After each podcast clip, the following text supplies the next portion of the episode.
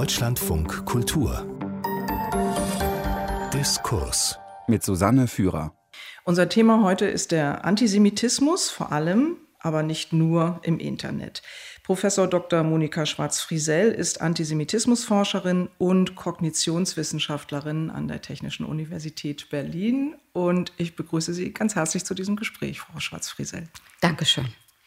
Vor kurzem ist Ihr Buch erschienen mit dem Titel Judenhass im Internet. Und darin präsentieren Sie die Ergebnisse einer Langzeitstudie, die Sie mit Ihrem Team unternommen haben.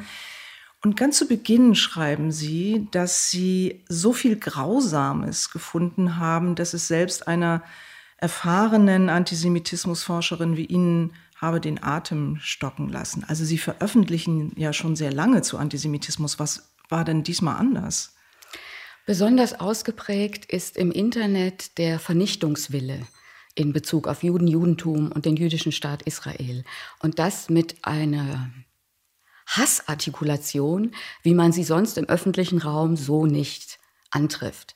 Also ähm, die Äußerungen wie Juden ins Gas oder bombt Israel haben wir natürlich auch schon in unserem E-Mail-Korpus gesehen.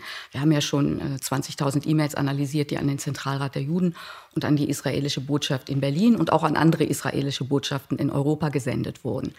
Da sind ab und zu solche virulenten E-Mails auch dabei. Aber wenn man im Internet tatsächlich Analysen macht, dann sieht man jeden Tag, wir haben ja nicht nur den deutschsprachigen Raum, sondern eben auch den amerikanischen und den russischen Raum analysiert, dann sieht man jeden Tag Hunderte oder Tausende von solchen Äußerungen immer wieder aufs Neue. Die schaukeln sich dann teilweise auch auf. Und das Besondere im Internet ist, dass sie multimodal herüberkommen. Das heißt, wir haben nicht nur die sprachlichen Äußerungen mit den Morddrohungen und Beschimpfungen und Dämonisierungen, Juden, Schweine, ekelhaftes Pack ab ins Gas mit euch oder wir wollen einen zweiten Holocaust, sondern wir haben daneben eben auch Bilder, Audios und Videos. Und das macht das Ganze natürlich nochmal intensiver. Und obgleich ich, wie Sie schon angesprochen haben, jetzt seit mittlerweile 14, 15 Jahren Antisemitismus untersuche, ist das nochmal in diesem Projekt eine ganz besondere Dimension eigentlich gewesen. Es gibt ja seit vielen Jahren regelmäßig Meinungsumfragen zu Antisemitismus und es gibt zum Beispiel eine Frage, die als ziemlich guter Indikator gilt. Finden Sie, dass Juden in Ihrem Land zu viel Einfluss besitzen, woran man so feststellt, wie hoch ist der Antisemitismus in einem in einer bestimmten Gemeinschaft, in einem Land, wo auch immer. Warum haben Ihnen diese Umfragen nicht ausgereicht? Oh, das kann ich Ihnen sehr klar und präzise beantworten, weil ich äh, zu der Methode sehr kritisch stehe. Umfragen und Interviews unterliegen allesamt, das ist in der Forschung bekannt, dem sogenannten, sogenannten Beobachterparadoxon.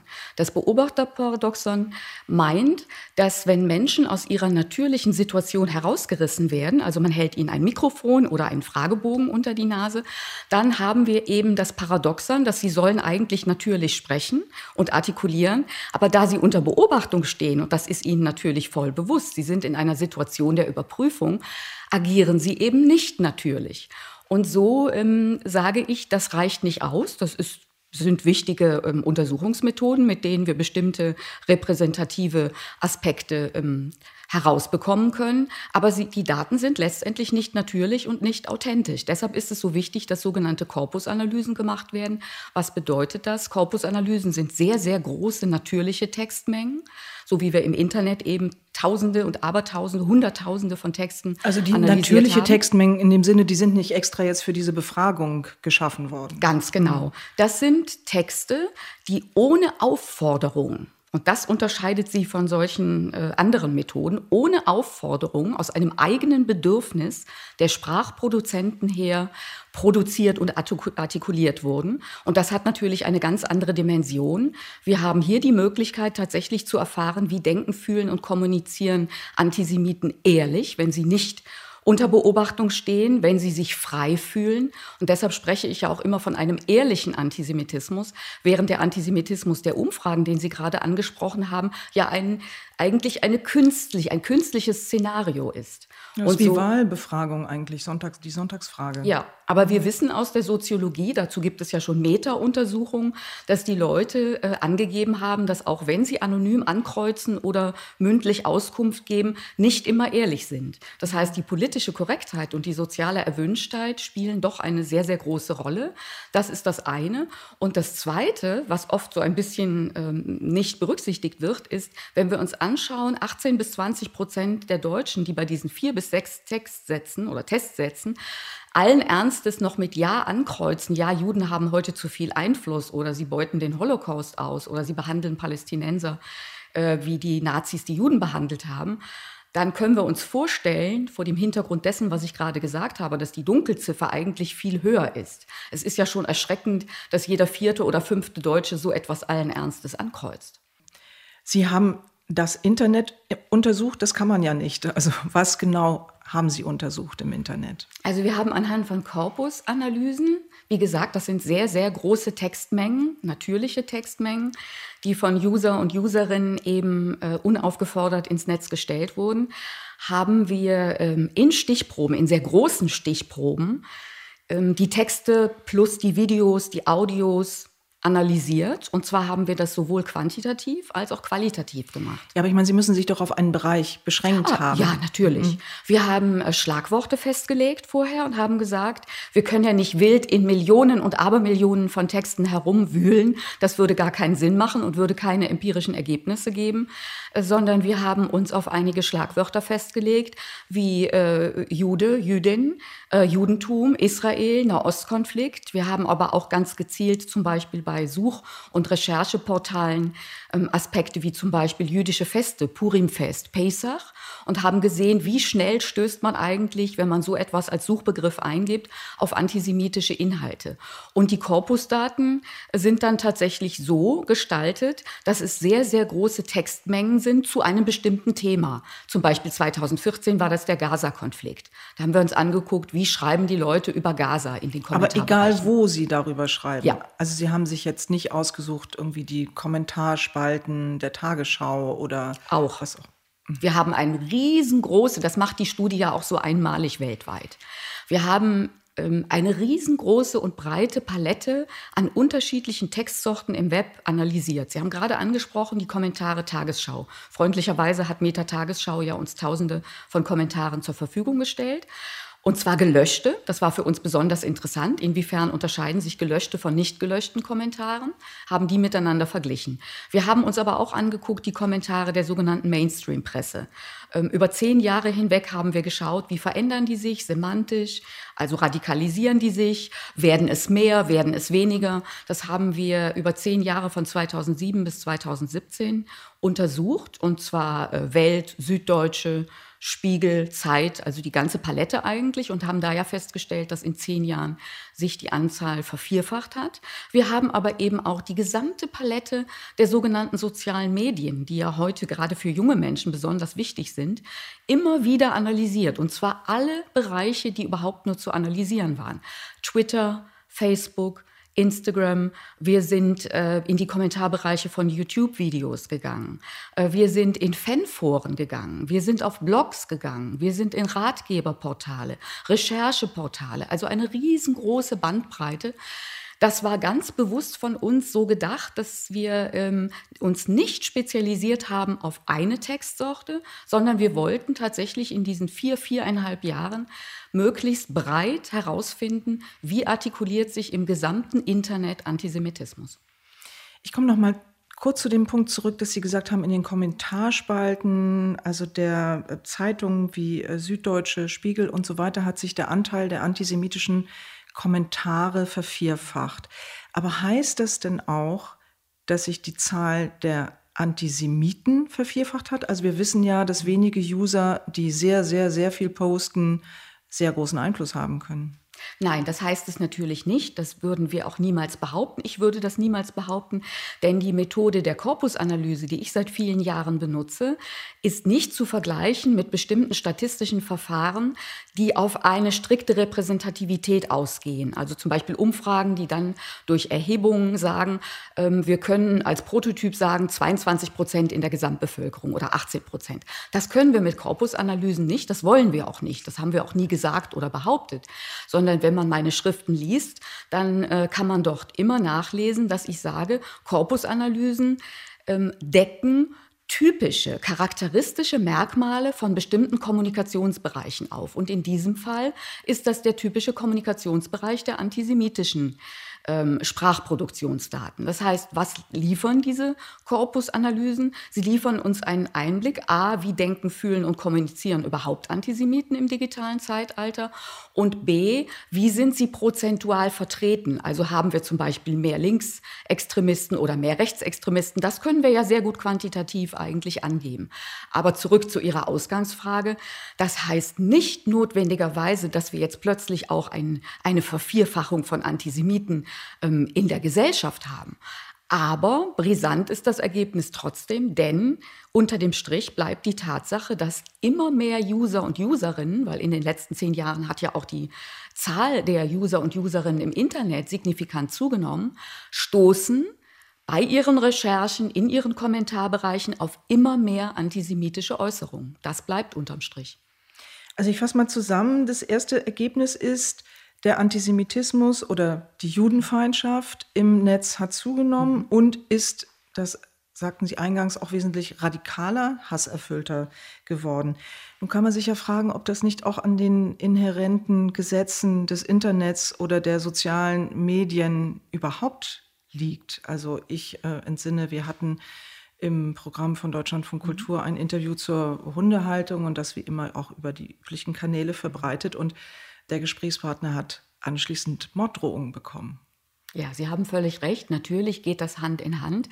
Man kann beim Internet-Antisemitismus die spezifischen Prozesse und Kommunikationscharakteristika des Internets nicht beiseite schieben. Die spielen hier eine ganz maßgebliche Rolle, sei es die Anonymität, die eben äh, die Tabuisierungsschwelle äh, tatsächlich auf ein bestimmtes Minimum senken lässt, sei es aber auch die ganz spezifische Kommunikationssituation. Das wird im Buch ja auch sehr genau erklärt, dass ich sage, wenn wir uns mal anschauen, was ist das für eine Kommunikation?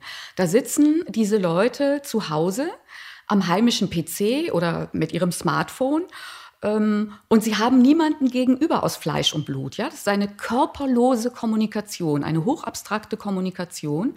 Da ist nicht ein Mensch ähm, gegenüber, das würde nämlich sofort wieder da äh, für eine bestimmte Hemmschwelle sorgen, sondern sie posten ihren Hass praktisch in den leeren Raum an Dritte, an unbekannte Dritte. Gleichzeitig beobachten wir, dass ähm, die Gefühle dieser User, also auf der einen Seite eine sehr abstrakte, eine fleischlose Kommunikation, auf der anderen Seite eine extreme Intensität in Bezug auf die Gefühle. Die könnten intensiver und konkreter gar nicht sein. Also es, viele schreiben, als ginge es um ihr eigenes Leben. Und äh, das heißt aber nicht, dass der Antisemitismus so nicht existieren würde, wenn wir das Netz und seine Eigenschaften nicht hätten. Denn das Netz holt ja das, was in den Köpfen ist, nur hervor und beschleunigt es praktisch der Katalysator, der Beschleuniger für antisemitische Äußerungen. Na gut, also, aber die Frage ist ja vielleicht trotzdem, ob tatsächlich der Antisemitismus zugenommen hat oder nicht insgesamt die Zahl der hasserfüllten Kommentare. Also man denke an rassistische mhm. Kommentare, an frauenverachtende Kommentare. Das eine schließt das andere nicht aus. Natürlich haben insgesamt Hass, Häme, Hetze und Aggressivität im Netz zugenommen. Gar keine Frage. Aber wenn ich feststelle, nach Jahren der Untersuchung, dass eben in den Bereichen die Antisemitismen sich verdoppelt, verdreifacht und vervierfacht haben, ist das ja auch ein Fakt. Das, hat, das eine schließt das andere ja nicht aus. Das hieße, wenn sich rassistische Kommentare vervierfacht äh, haben und frauenfeindliche Kommentare vervierfacht haben und sich antisemitische Kommentare vervierfacht haben, dann haben wir einfach insgesamt mehr Hass im Netz, aber wir nicht unbedingt äh, der Anteil des Antisemitismus ist nicht gestiegen. Doch, der Anteil des Antisemitismus ist klar gestiegen. Das haben wir ja empirisch nachgewiesen. Wenn man jetzt noch berücksichtigt, dass wir natürlich all diese vielen Jahre immer auch Stichproben im öffentlichen Kommunikationsraum, also in, nicht in der virtuellen Welt, sondern in der realen Welt, hinzugenommen haben, wenn wir berücksichtigen, dass wir einen Kontrast- oder Vergleichskorpus hatten äh, mit den E-Mails oder den Briefen und Faxen, die an den Zentralrat und an die israelische Botschaft gesendet wurden, auch da haben wir eine Zunahme von antisemitischen Äußerungen zu verzeichnen, dann ergibt sich ein Gesamtbild, dass der Antisemitismus also nochmal ganz klar ausgedrückt, dass die Produktion von antisemitischen Äußerungen klar zugenommen hat. Und das hängt unter anderem eben auch damit zusammen, dass ähm, weh, zu wenig Widerstand in der Gesamtgesellschaft eigentlich dem Antisemitismus entgegengesetzt wird. Wir haben viel mehr ähm, Kampagnen durchaus auch auf der Straße und in der Politik, wenn es um allgemeine rassistische oder fremdenfeindliche Tendenzen geht sehr, sehr viele NGOs, sehr, sehr viele Aktionen auf der Straße. Ähm, wenn wir uns mal angucken, die letzte große Demonstration vor einem Jahr gegen Rechtsextremismus und Fremdenfeindlichkeit, die war aber leider unterwandert mit sehr, sehr vielen Kräften, die gleichzeitig geschrien haben, zerstört Israel oder nieder mit dem zionistischen Gebilde. Dazu passt ja, dass eine ihrer zentralen Thesen lautet, dass Judenfeindschaft eben kein Vorurteilssystem von vielen sei. Also Antisemitismus ist nicht dasselbe wie Rassismus beispielsweise, der sich gegen dunkelhäutige Menschen richtet. Aber wie kommen Sie zu dieser Aussage? Ganz einfach. Ich habe ja nicht nur den aktuellen Antisemitismus studiert, sondern auch die Geschichte des Judenhasses. Und die Geschichte des Judenhasses zeigt ganz klar, Judenhass ist in die Welt vor 2000 Jahren gekommen, nicht aufgrund von Fremdenfeindlichkeit, Xenophobie, aufgrund von einzelnen Merkmalen, ähm, die Juden äh, ausgezeichnet haben, sondern anders als bei Vorurteilssystemen äh, basiert Judenfeindschaft nur auf Phantasmen. Und ähm, ein Vorurteilssystem entsteht aufgrund von, jetzt kommt ein Fachausdruck, induktiven Übergeneralisierung. Moment. Was Anders als andere Vorurteilssysteme basiert es nur auf Phantasmen. Das heißt, der Rassismus hat eine rationale Wurzel. Nein, Rassismus ist kein Vorurteilssystem. Rassismus ist eine äh, Glaubensideologie, die Menschen in äh, Kategorien äh, von niedrigem Wert und positivem höherem Wert einteilt. Der Rassismus ist entstanden im 19. Jahrhundert und hatte eine ganz, ganz klare äh, Aussage. Es gibt bessere Menschen und es gibt schlechtere Menschen. Rassismus bedeutet, die Menschheit einzuteilen in ähm, minderwertige Menschen und in äh, bessere Menschen. Das ist aber nicht zu vergleichen mit Vorurteilssystemen. Jeder von uns hat Vorurteile im Kopf. Ja, wenn Sie nachts eine dunkle Straße entlang gehen und es kommt Ihnen ein riesengroßer Hühne ähm, entgegen, vielleicht noch irgendwie erkennbar äh, dunkelhäutig, dann kommt automatisch ein Angstreflex aufgrund eines Vorurteils, ähm, der könnte irgendwie bedrohlich sein. Ja, oder äh, denken Sie an Frauenfeindschaft ähm, da ist die Basis, dass zum Beispiel eine Frau, die sich sehr stark schminkt oder einen ganz kurzen Minirock trägt, dass sie vielleicht auch in irgendeiner Weise so ähm, will jetzt das gar nicht bestätigen oder ausdrücken, ähm, aber es, es sind sehr leicht Vorurteile da, die auch breit in der Bevölkerung vorhanden sind. Das ist etwas ganz anderes als Rassismus. Rassismus basiert genauso auf einer Fantasie wie der Antisemitismus auch. Wir müssen hier wirklich drei Dinge auseinanderhalten, sonst geht's Kraut und Rüben. Wir haben Judenhass, wir haben Rassismus und wir haben Vorurteile. Vorurteile basieren auf Übergeneralisierung. Einfach als Beispiel damit die Zuhörer und Hörerinnen es äh, wirklich auch ganz klar verstehen. Nehmen wir ähm, islamophobische Tendenzen. Es gibt Splittergruppen im Islam, Islamisten, die durch bestimmte Eigenschaften und Handlungen zu Vorurteilen, zur Vorurteilsbildung beitragen. Ja? Scharia-Politik, Frauenunterdrückung, Terrorismus, Gewalt, äh, Homophobie. Das sind bestimmte Eigenschaften, wenn die in eine Sammelkategorie gepackt werden und es kommt zu einer Übergeneralisierung, dann kann man sehr schnell sehen, wie so ein Vorurteil über die gesamte Menge aller Muslime ausgebreitet wird. Ja, alle Muslime sind dann plötzlich gewalttätig oder frauenfeindlich oder homophob, obwohl es nur eine Splittergruppe ist, aufgrund von bestimmten Eigenschaften oder Handlungen. Bei der Judenfeindschaft, das zeigt uns die Geschichte, hat es solche Eigenschaften nie gegeben. Das heißt, ich könnte jetzt mit Ihnen, dafür bräuchten wir aber viel Zeit, jedes antisemitische oder judenfeindliche Stereotyp aufgrund seiner historischen Basis abklopfen und untersuchen und wir würden sehen, dass wir dort keine Übergeneralisierung haben, sondern dass das reine Fantasiekonstrukte sind. Nehmen wir das viel artikulierte Stereotyp des Kindermörders oder der Blutkultlegende. Das ist entstanden im frühen Mittelalter. Wir wissen sehr genau, dass zum Beispiel im 11. Jahrhundert, im 12. Jahrhundert in Norwich ein kleiner Junge verschwunden ist. Es gibt ganze Bücher darüber. Und es wird seitdem immer wieder behauptet, bis zum heutigen Tag, dass Juden so einen Blutkult praktizieren, zum Beispiel ihre Matzen ähm, backen mit dem Blut ähm, christlicher Kinder. Es gab in der Geschichte nie, nicht ein einziges Mal einen nachgewiesenen Fall. Ja? Wenn es einen Fall gegeben hätte, dann wäre es eine Übergeneralisierung, dann wäre ein Vorurteil äh, entstanden. Vorurteil. Aber wir haben nie einen Fall gehabt. Und auch diese ganzen anderen Verdunkelungstheorien und diese Verschwörungsfantasien sind letztendlich nichts anderes als Fantasiekonstrukte von Judenfeinden, die diese projiziert haben auf die jüdische Gemeinschaft. Das hat mit Vorurteilen nichts zu tun, sondern Judenfeindschaft ist eine kulturelle Kategorie, die entstanden ist nach der Abspaltung von Juden und Christentum. Der israelische Historiker Moshe Zimmermann hingegen, der hält jetzt Antisemitismus für einen Spezialfall des Rassismus. Also er meint, die Objekte des Hasses und des Vorurteils seien austauschbar.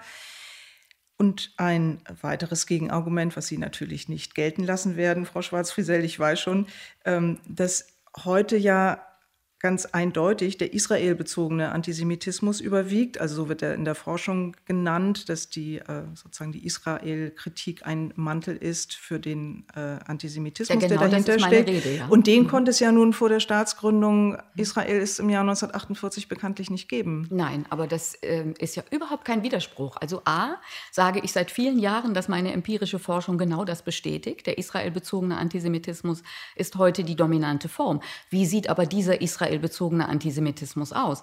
Der ist ja nicht nach 1948 plötzlich so out of the blue entstanden, sondern alle, alle empirischen Forschungen zeigen, dass der israelbezogene Antisemitismus letztendlich nichts anderes ist als die Fortführung der uralten Judenfeindschaft. Schauen Sie sich israelfeindliche Äußerungen an, die letztendlich antisemitisch sind. Da haben wir die alten Stereotype, Juden als Mörder, als Ränkeschmiede, als Verbrecher, als Landräuber, also alle Stereotype, die weit vor 1948 schon benutzt wurden, um Juden zu stigmatisieren und zu diskriminieren, werden jetzt eins zu eins auf den deutschen Staat, auf den äh, jüdischen Staat projiziert.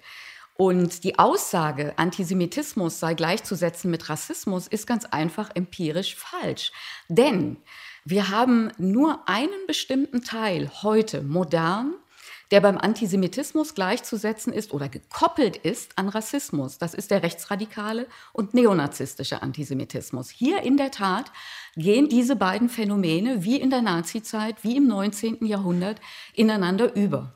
Wenn aber jemand sagt, heute ist generell Antisemitismus mit Rassismus gleichzusetzen, dann kennt er oder sie sich ganz einfach nicht mit der modernen Forschung aus und hat nicht verstanden, dass der Antisemitismus, ich benutze gern die Metapher des Chamäleons, sich ja im Laufe der Jahrhunderte immer wandelt und anpasst. Und es ist ganz typisch, dass der moderne Antisemitismus sich auf Israel seit 1948 ähm, konzentriert, weil Israel das bedeutendste Symbol für Judentum und gelebtes Judentum eben entsprechend ist.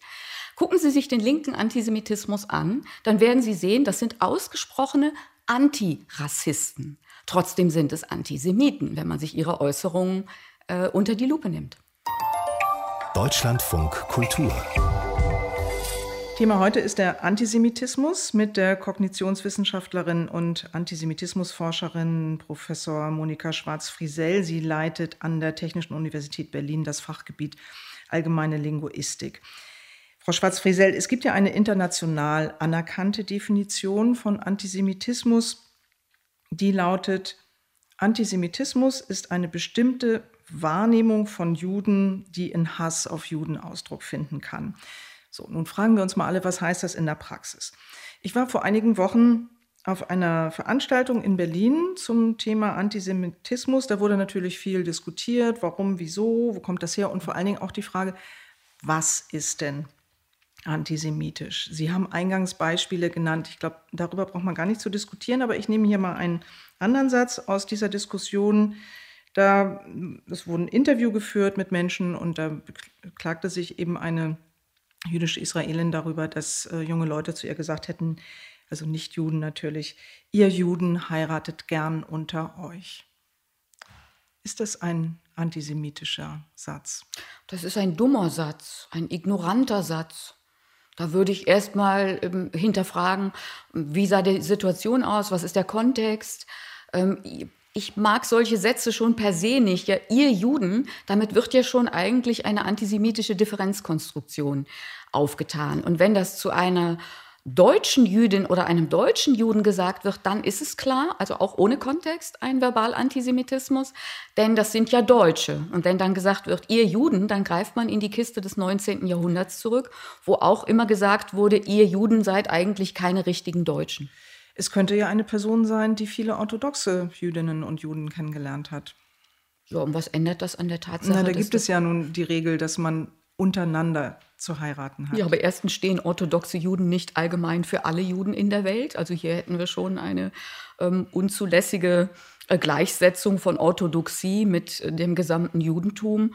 Und ich frage auch immer bei solchen Äußerungen nach dem Bedürfnis und nach den Hintergründen. Warum ist das ähm, dieser jungen Frau oder diesem jungen Mann, der so etwas äußert, so wichtig? So etwas zu artikulieren. Ja, es gibt so viele Probleme in der Welt. Wir haben Nationalismus, wir haben Rechtsradikalismus. Gut, den Zusammenhang kennen wir nicht. Also wie wichtig das jetzt war. Ich nehme mal ein anderes Beispiel. Die BDS-Kampagne. Mhm.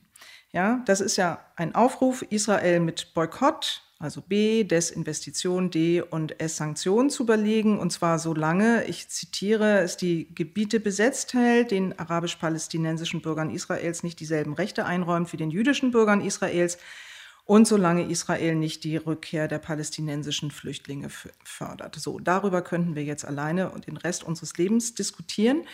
Mir geht es hier jetzt darum, dass es sehr sehr widerstreitende Einschätzungen dieser BDS-Kampagne gibt. Also Sie, Frau Schwarz-Friesel, halten Sie für antisemitisch? Der von mir zitierte Historiker Mosche äh, Zuckermann, von dem Sie offenbar nicht so viel halten, nicht, aber auch nicht sein Kollege Amos Goldberg oder auch die Soziologin Eva Ilus. Ich will darauf hinaus, dass es vielleicht ja doch nicht so leicht ist, eindeutig zu sagen, was ist antisemitisch und was nicht. Ähm, würde ich sehr widersprechen. Und die drei Personen, die Sie gerade genannt haben, zeichnen sich ja durch eines aus. Es sind keine Antisemitismusforscher oder Forscherinnen. Ja, das ist ein großer Unterschied. Ähm, die Menschen können gebildet sein, sie können Akademiker sein. Wenn sie sich aber nicht intensiv mit modernem, aktuellen Antisemitismus auseinandergesetzt haben, dann kommen, und das sehen wir in allen Debatten, sehr schnell so aus dem Bauch heraus bestimmte ideologiegeprägte Äußerungen, wo ich als ähm, Forscherin sofort sage, aber schaut euch doch bitte die Empirie an. Schaut euch die Texte und die Aktionen der BDS an. Es besteht doch gar kein Zweifel, dass diese antisemitisch sind. Also ich finde das sehr seltsam, dass irgendjemand sich hinstellt und allen Ernstes sagt, ich sehe nichts Antisemitisches an dieser Bewegung. Sie ist derealisierend, sie dämonisiert den Staat Israel und letztendlich ähm, will sie eigentlich die Zerstörung des jüdischen Nationalstaates. Hinzu das habe ich aber nirgendwo gefunden. Oh doch, oh doch. Schauen Sie sich mal die Aktionen an. Ja, wir hatten ja zuletzt äh, zum Beispiel auch hier in Berlin an der HU, da ist eine äh, Gruppe von BDS-Anhängern, äh, die immer sehr virulent auftreten, hat zum Beispiel eine Informationsveranstaltung gestört mit Geschrei und mit Plakaten. Sie haben nicht mal davor zurückgeschreckt, eine Holocaust Holocaust-Überlebende, die schreckliche Kindheitserlebnisse hatte, die ihre kleine Schwester verloren hat, zu beschimpfen, sie würde im falschen Staat leben, sie würde den falschen Staat unterstützen. Das war für diese arme Frau ein schrecklicher Schock. Also die arbeiten mit brutalst möglichen äh, widerlichen Methoden. Das glaube ich Ihnen sofort, dass diese Gruppe das getan hat. Aber wenn man jetzt auf die Seite der Kampagne geht, da steht dann nichts von einer Zerstörung des Staates Israel. Im Gegenteil. Da muss man zwischen den Zeilen lesen können und sich gut aus. Ich sage ja, es ist ein Unterschied, ob man einfach nur so auf diese Seite geht. Natürlich ist das ein Wolf, der Kreide gefressen hat, vor allem wenn er in die Öffentlichkeit geht. Wenn man sich aber zum Beispiel schon einmal so einen Satz, den Sie gerade vorgelesen haben, äh, anschaut, wie wir wollen, dass die ähm, arabischen Israelis volle Gleichberechtigung haben. Die haben volle Gleichberechtigung. Wenn man sich anschaut, israelische ähm, Araber sind in allen Positionen. Es gibt, äh, nehmen wir doch mal als Beispiel, es wird sehr oft von der BDS-Kampagne behauptet, Israel habe Züge eines Apartheidsstaates. Ein Apartheidsstaat wie das frühere Südafrika hatte getrennte, ben, äh, ähm, getrennte Universitäten, getrennte Bänke. Es standen tatsächlich Schilder, only for whites. Nichts davon werden Sie in Israel finden. Arabische Familien sind genauso in israelischen Universitäten. Äh, es sind Ärzte, sie sind hoch im Militär, sie sind in denselben äh, Restaurants, sie besuchen dieselben Kinos. Also von Apartheid ist da überhaupt nichts anzutreffen. Sie haben alle Chancen. Gehen Sie einmal durch den Campus der Hebräischen Universität in Jerusalem. Mehr als die Hälfte aller jungen Frauen, die dort studieren, tragen ein Kopftuch. Das soll Diskriminierung sein? Sie haben mal gesagt, Frau Schwarz-Friesel, die BDS-Kampagne erinnere Sie an die Nazi-Parole, kauft nicht bei Juden. Das sage ja nicht nur ich. Gut, aber ich spreche ja jetzt hier mit Ihnen. Ich wollte nur sagen, als ich das gelesen habe, muss, muss ich jetzt wiederum sagen, dass ich mich wirklich erschrocken habe, denn ich habe ganz naiv, können Sie sagen, oder auch blind auf beiden Augen. Denn ich habe bisher immer mit dem Boykott mich erinnert an die äh, Kampagne äh, gegen den damaligen, weil Sie sagten Apartheid, Apartheidstaat Südafrika in der mhm. Bundesrepublik in den 70er Jahren kauft keine Weintrauben aus Südafrika. Nur ist, ist, nur ist Israel eben kein Apartheidsstaat. Warum soll man also diesen Staat dann boykottieren? Ich sage Ihnen warum. Der einzige Grund, warum die BDS das vorschiebt, ist, weil es ein jüdischer Staat ist. Der einzige jüdische Staat, den wir haben. Und deshalb erinnert diese Boykottkampagne tatsächlich an diese elendige Kampagne ähm, in den 30er Jahren kauft nicht beim Juden. Schauen Sie, äh, wenn man, hier muss man auch noch ein bisschen differenzieren. Ähm, Kritik an Israel wird laut und scharf überall artikuliert. Auch bei mir gibt es vieles, was ich an der Netanyahu-Regierung oder an, das, an vielen Dingen, die im Land existieren und bestehen, kritisiere. Aber ich benutze deshalb keine NS-Vergleiche, ich benutze keine Holocaust-Vergleiche, ich benutze keine Apartheidsvergleiche, ich dämonisiere nicht, ich delegitimiere nicht und ich fordere auch nicht, dass jüdische Wissenschaftler und Musiker und Waren boykottiert werden sollen. Es ist ja nicht nur, dass die BDS-Kampagne fordert, ähm, Obst aus bestimmten besetzten Gebieten, sondern sie fordert ja tatsächlich, dass alles boykottiert werden soll. Das ist auch noch mal eine Komponente, die oft äh, in der Argumentation herunterfällt. Und da ist natürlich schon die Assoziation da, warum sollen denn jetzt äh, alle Menschen Israels in diese Kollektivhaft und Kollektivschuld genommen werden? Das finde ich höchst brisant. Ja, das ist, ähm, glaube ich, aber eine Frage, die sich bei jedem Boykottaufruf stellt. Und weil wir gerade bei dem Israel-bezogenen ähm, Antisemitismus sind, Sie haben klar festgestellt, der ist angestiegen. Das ist heute die häufigste Form des Fall. öffentlich mhm. geäußerten Antisemitismus. Jetzt stelle ich mal eine dämliche Frage, obwohl ich die Antwort schon kenne. Kann man daraus schließen, wenn der israelbezogene Antisemitismus äh, so dominant ist, dass die Politik der israelischen Regierung einen Einfluss darauf hat, ob sich die Menschen antisemitisch äußern? Darf ich nicht? ehrlich darauf antworten? Natürlich. Es ist wirklich eine dämliche Frage. es ist eine dämliche Frage, weil sie so oft in der öffentlichen Kommunikation als ein Argument, äh, schon nicht als Frage, sondern als ein äh, Argument genannt wird. Der israelbezogene Antisemitismus hat seine Kausalstruktur in der Politik Israels. Ja? Und da sage ich eben als empirisch arbeitende Antisemitismusforscherin, das ist kompletter Blödsinn, das ist falsch. Alle unsere Untersuchungen zeigen, ähm, dass zwar der Nahostkonflikt und bestimmte Dinge, die die israelische Regierung tut, dazu führen können, nicht notwendigerweise, aber sie können dazu führen, dass es dann vermehrt antisemitische Posts im Internet gibt oder dass es äh, Demonstrationen gibt, dass dies aber auf keinen Fall die Grundursache ist. Denn A haben wir gesehen, dass auch ganz massive Anstiege von Antisemitismus zu verzeichnen sind bei Themen, die nichts mit Israel, der israelischen Regierung und dem Nahostkonflikt zu tun haben. Nehmen wir die deutsche Beschneidungsdebatte. Die deutsche Beschneidungsdebatte hatte nicht nichts mit Nahostkonflikt und Israel zu tun. Trotzdem haben sich in Tausenden von Kommentaren die Menschen ähm, geoutet mit antisemitischen Äußerungen, vor allem, also was erschreckend war, auch tief in die Tasche der alten Stereotype gegriffen, ja, Judentum als eine rückständige und atavistische Religion, Judentum als das Böse, Juden als Kinderverstümmler, als ähm, furchtbare Peiniger, also da kamen wirklich die, die schlimmsten Dinge zutage, hatte nichts mit Israel zu tun, das ist schon ein Gegenbeleg, wir haben sehr viele andere Korpora auch. Oder nehmen wir zum Beispiel mal unser riesengroßes Twitter-Korpus, sehr signifikant. Wir haben 22.000 Twitter-Kommentare international ausgewertet. 2016 brannten in Israel die Wälder, also eine Naturkatastrophe, hatte auch nichts mit Regierungspolitik oder ähnlichem zu tun. Sie können sich gar nicht vorstellen, was da weltweit an Millionen von ähm, Posts losgingen, die, ähm, und da zeigt sich diese Gefühlskälte auch in Bezug auf Israel und Judentum, ja, dass die Leute geschrieben haben, Happy, Happy Fire oder Israel Burning. I'm so glad that uh, Israel is burning also to ashes. Schadenfreude. Ja, eine, eine Schadenfreude, aber viel schlimmer als Schadenfreude, dieser glühende Hass, der da zum Ausdruck kam. Äh, und diese, diese Mitleidslosigkeit, dass die Menschen geschrieben haben, ich sitze vor dem Fernseher, ähm, genieße genüsslich mein Popcorn und freue mich. Und dann wurden im Internet diese Lachgesichter und Emojis gepostet. Und äh, da hat man eben gesehen, das ist nicht einfach nur irgendeine Welle, die kommt, wenn jetzt gerade mal wieder ein Gaza-Konflikt oder so entsteht, sondern Israel bündelt den gesamten Hass der antisemitischen Community, egal ob sie von rechts, links, aus der Mitte oder von den Muslimen kommt. Und dann kommen sofort diese Verschwörungsfantasien und die Erlösungsfantasien mit den Morddrohungen. Dann werden Bilder gepostet. Ähm, und schauen Sie sich auch die Facebook-Politik an, die passt dazu. Facebook beteuert ja seit Jahren, sie würden energisch gegen Hasssprache vorgehen. Wir kommen hier aber in eine ganz bizarre Situation, die auch diesen Doppelstandard äh, sehr gut zeigt.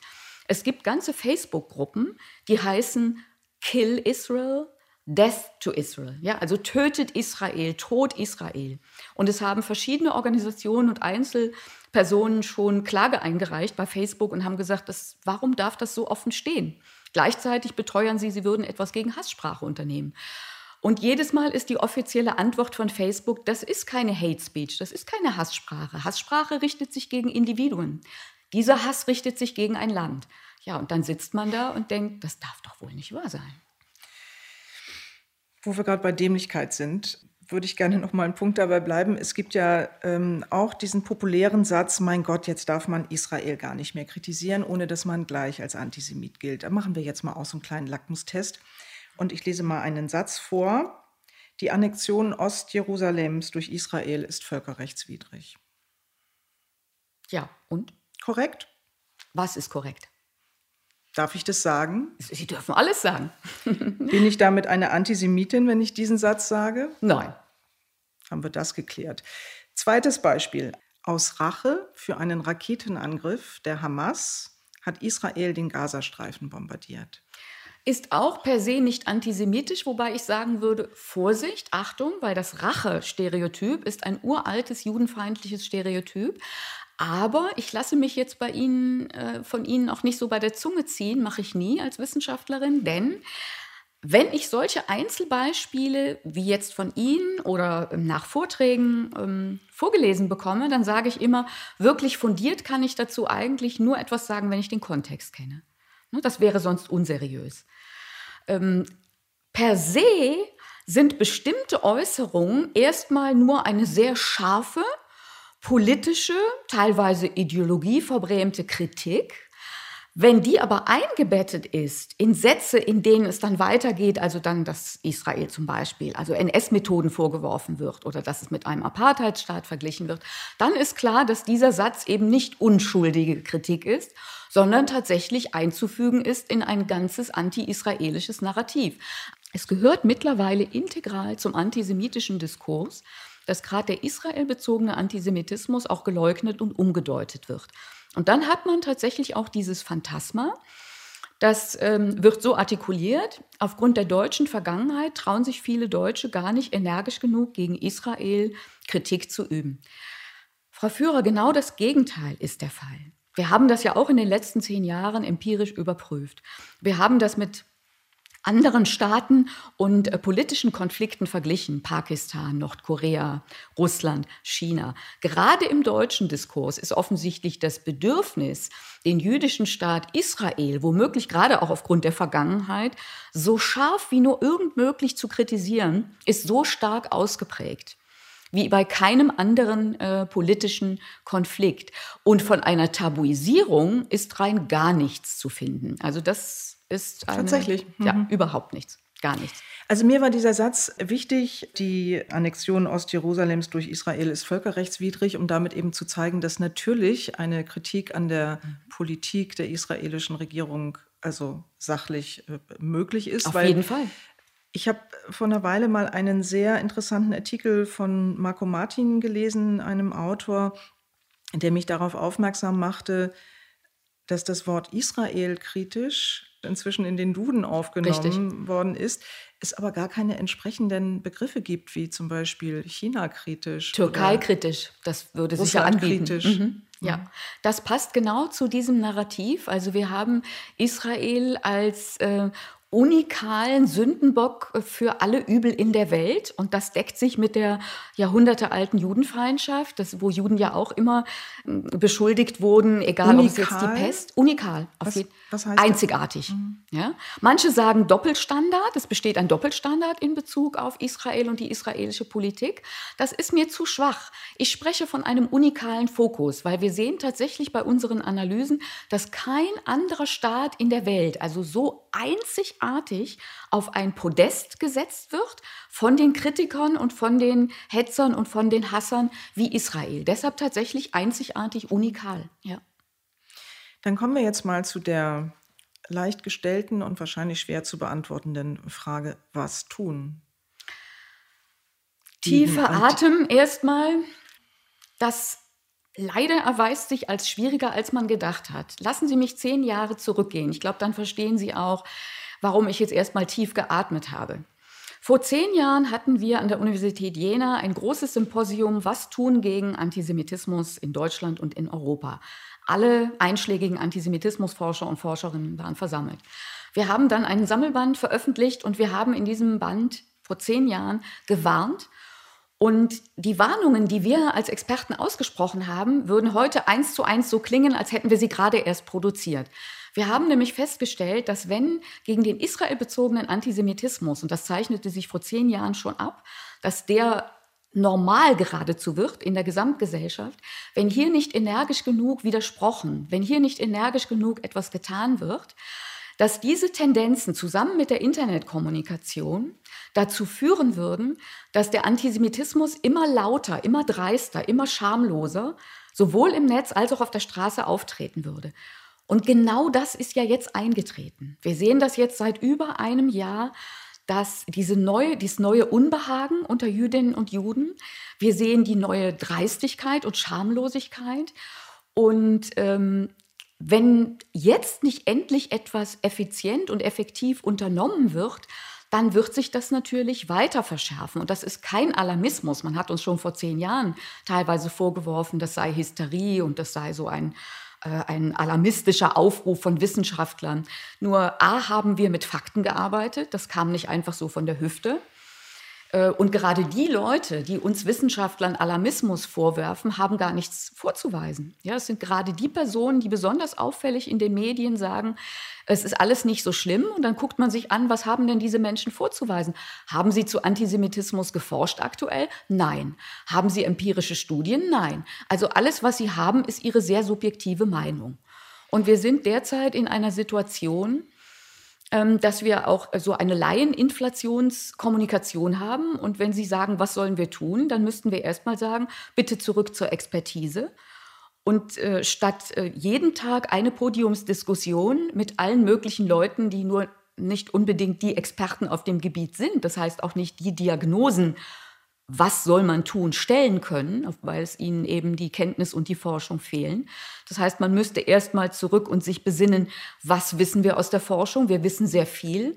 und diese Forschungsergebnisse tatsächlich zur Kenntnis nehmen und auf der Basis dieser Forschungsergebnisse dann Programme entwickeln. Jetzt könnten Sie sagen, aber es gibt doch schon so viele Programme. Ja, aber diese Programme sind teilweise leider in einem falschen Paradigma. Ähm, ich beschreibe das ja im letzten Kapitel meines Buches, wo ich so ein bisschen aufräume mit Falschdefinition und Falschkonzeptualisierung. Aber ich habe jetzt ja hier das Glück, mit einer Expertin eben zu sprechen. Insofern äh, schon die Frage, was kann man tun, was sollte man tun? Denn wenn ich Ihnen folge, dass die Judenfeindschaft im Grunde genommen ein integraler Bestandteil der westlichen Kultur seit 2000 Jahren ist, dann dürfte es nicht so leicht sein, etwas dagegen zu unternehmen. Genau so ist es. Es ist schwierig und wie ich geschrieben habe, es wird auch wehtun, wenn man es wirklich energisch angeht. Und bislang hat es eigentlich noch nicht wehgetan. Man muss sich a mit der Geschichte dieses Abendlandes viel intensiver auseinandersetzen. Man muss sich äh, vor diesem Hintergrund lösen von falschen Konzeptualisierungen und Definitionen. Äh, eine dieser Falschdefinitionen ist, jeder Antisemitismus ist Rassismus. Das ist falsch. Das ist nur eine kleine Splittergruppe. Man muss sich lösen von der falschen Vorstellung, Antisemitismus ist Fremdenfeindlichkeit. Juden sind keine Fremden. Ja, das sind genauso Deutsche, nehmen wir jetzt Deutschland, äh, wie Katholiken und Protestanten und Buddhisten. Wir müssen uns lösen von der falschen Vorstellung, dass es eine gruppenbezogene Menschenfeindlichkeit äh, unter vielen ist. Es ist keine gruppenbezogene Menschenfeindlichkeit, es ist Judenfeindlichkeit. Und das sieht man auch bei den ganzen Texten, dass das schon ein großer Unterschied ist. Zum Beispiel diese Verschwörungsfantasien haben wir nicht bei Frauenfeindschaft, wir haben sie nicht bei Homophobie. Das ist etwas ganz Eigenartiges, was tatsächlich nur bei Juden und Judentum und ähm, Israel anzutreffen ist. Was also ist zu tun auf den Punkt gebracht? Macht. Viel Ehrlichkeit, äh, die Bereitschaft, ähm, alte, falsche Konzepte endlich über Bord zu werfen, sich hinzusetzen mit den Experten, mit den Ergebnissen aus der empirischen Forschung und zu sagen, hier müssen wir ansetzen. Ein ganz konkreter Punkt ist, nehmen wir das Internet, womit ich mich ja zuletzt sehr intensiv beschäftigt habe. Es reicht nicht, dass die Bildungsminister beispielsweise jetzt äh, darauf setzen, dass äh, schon den jüngsten Schülerinnen und Schülern die neuen Technologien beigebracht werden. Wir brauchen parallel auch eine Ethik der digitalen Kommunikation. Das heißt, die Kinder und Jugendlichen müssen lernen, wie sie mit den Herausforderungen dieser Netzkommunikation eben auch umgehen können, verantwortungsbewusst. Das wäre ein wichtiger Schritt. Der zweite Schritt ähm, wäre tatsächlich Null Toleranz gegenüber Fällen in der Öffentlichkeit. Und da muss man, und deshalb sage ich, das tut dann eben auch weh. Und das sind Debatten, die nicht einfach so in die Floskelkultur fallen, wo man sagt, während den Anfängen und mit aller Anstrengung werden wir es schaffen. Das sind Floskeln, das sind Phrasen, die kann ich nicht mehr hören und die nimmt auch eigentlich niemand mehr ernst. Sondern wenn eben tatsächlich ähm, jetzt äh, nehmen wir diese Entscheidung zur BDS, vom Bundestag. Das ist eine richtige, effektive Entscheidung. Davon brauchen wir mehr. Und natürlich kommen jetzt. Eine ähm, sehr umstrittene Entscheidung. Das ist eine umstrittene. Ich habe Ihnen ja gesagt, es wird wehtun. Jede energische Entscheidung gegen Antisemitismus und insbesondere gegen die besonders häufige und besonders akzeptierte Variante des Antisemitismus, und das ist nachgewiesen, der israelbezogene Antisemitismus, wird das Geschrei der Gegner hervorrufen. Massives Geschrei. Ich muss mal kurz erläutern, dass vor kurzer Zeit äh, die Mehrheit der Abgeordneten des Deutschen Bundestages eben diese BDS-Kampagne als antisemitisch verurteilt hat. Und ich denke, gerade das zeigt, dass man hier wirklich mal einen wunden, einen wichtigen Punkt erwischt hat. Die BDS war bislang immer so hinten herum, durfte agieren, wurde eingeladen, durfte sprechen, durfte Geld akquirieren, ähm, weil es immer hieß, das ist Meinungsfreiheit, das ist politische Kritik. Mit diesem Entschluss des Bundestages, damit Schluss zu machen, ist endlich mal ein Zeichen gesetzt worden. Wir setzen an beim israelbezogenen Antisemitismus. Denn wenn wir dort nicht ansetzen, kann man noch so viele Programme, Frau Führer, gegen die AfD oder gegen Pegida oder gegen Neonazis machen. Das wird dem äh, Antisemitismus den Boden nicht entziehen. Antisemitismus ist, auch wenn ich jetzt wieder einen Floskelsatz vielleicht benutze, ein gesamtgesellschaftliches Phänomen. Ich befürchte aber, dass das noch nicht so sehr in die Köpfe eingedrungen ist. Bei den meisten ist tatsächlich noch diese enge Definition Antisemitismus, das sind die Glatzköpfe, das sind die Springerstiefel, das ist die AfD. Ähm, das sind nicht die Gebildeten, die sagen, wir sind links, wir sind Humanisten, wir sind Freiheitskämpfer. Aber auch in diesen Reihen finden sich Judenfeinde. Und das ist kein neuzeitliches Phänomen. Schauen Sie sich nur mal einen Satz dazu, noch das 19. Jahrhundert an, Bildungsbürgertum. Da explodierte geradezu der gebildete Antisemitismus. Schauen Sie sich die Philosophen an, schauen Sie sich die Kirchentheologen an, schauen Sie sich die Schriftsteller an. Ein Europaphänomen. Charles Dickens, Dostoevsky, Fontane, Freitag. Keine glühenden Antisemiten, aber sie haben die Topoi des gierigen, des schmierigen, des hässlichen, des geldversessenen Juden in das Bildungsbürgertum über ihre Romane getragen. Und dort leben Sie ja bis heute weiter. Genau. Ich gebe jetzt mal die ähm, Kulturpessimistin. Sie haben vorhin das Wort Ehrlichkeit benutzt. Was sollen wir tun? Und natürlich Wissen, als Wissenschaftlerin natürlich Wissen, Fakten, Tatsachen. Jetzt würde ich mal eben kulturpessimistisch sagen, die haben ja gerade nicht so Konjunktur. Also nehmen wir mal so jemanden wie Präsident Trump, dem nun täglich mehrere Lügen nachgewiesen werden. Das schadet seiner Popularität in keinster Weise. In der Tat, das ist ein riesengroßes Problem. Ich sehe das genauso. In meinen Seminaren analysieren wir beispielsweise die Reden und die Twitter-Beiträge von Trump äh, und ähm, schlagen mehr oder weniger auch die Hände über dem Kopf zusammen. Ja, vor ein paar Jahren hat man sich noch nicht vorstellen können, dass so jemand Präsident der Vereinigten Staaten von den USA werden würde. Und da kommen wir zum, zurück zum Anfang des Gesprächs, dass wir insgesamt eben eine ähm, Verrohung in der Kommunikation haben, die wir uns vor einigen Jahren auch noch nicht haben vorstellen können. Aber ich bin eben naja, nicht, nicht nur Verrohung, sondern die deprimierende Analyse scheint ja zu sein, dass Menschen ihre Ansichten nicht aufgrund von Fakten ändern. Das ist richtig. Wir haben eine große Faktenresistenz. Das sind ja die Fake News und die sogenannten alternativen Fakten, die seinerzeit ja auch von der Pressesprecherin in den Diskurs eingebracht wurden. Also die Realität wird so zurechtgedreht, wie sie gerade der jeweiligen Ideologie oder politischen Ausrichtung passt. Das ist ein weltweites, globales Phänomen. Das ist völlig richtig. Überspitzt Ganz massiv überspitzt finden wir das beim Judenhass und bei der Judenfeindschaft. Konkretes Beispiel. Ähm, wenn ausnahmsweise mal etwas Positives in den deutschen Medien über Israel berichtet wird. Kommt zwar selten vor, aber es kommt selten vor. Zum Beispiel ein Bericht, Syrienkrieg, dass Israel syrische Verletzte an der Grenze aufgenommen hat und sie in israelischen Krankenhäusern gesund gepflegt hat, unentgeltlich übrigens. Und das wird gepostet, äh, Online-Presse im Internet. Können Sie sich vorstellen, wie die Kommentare dazu lauten? Unisono, das sind Fake News oder aber das ist Public Relation.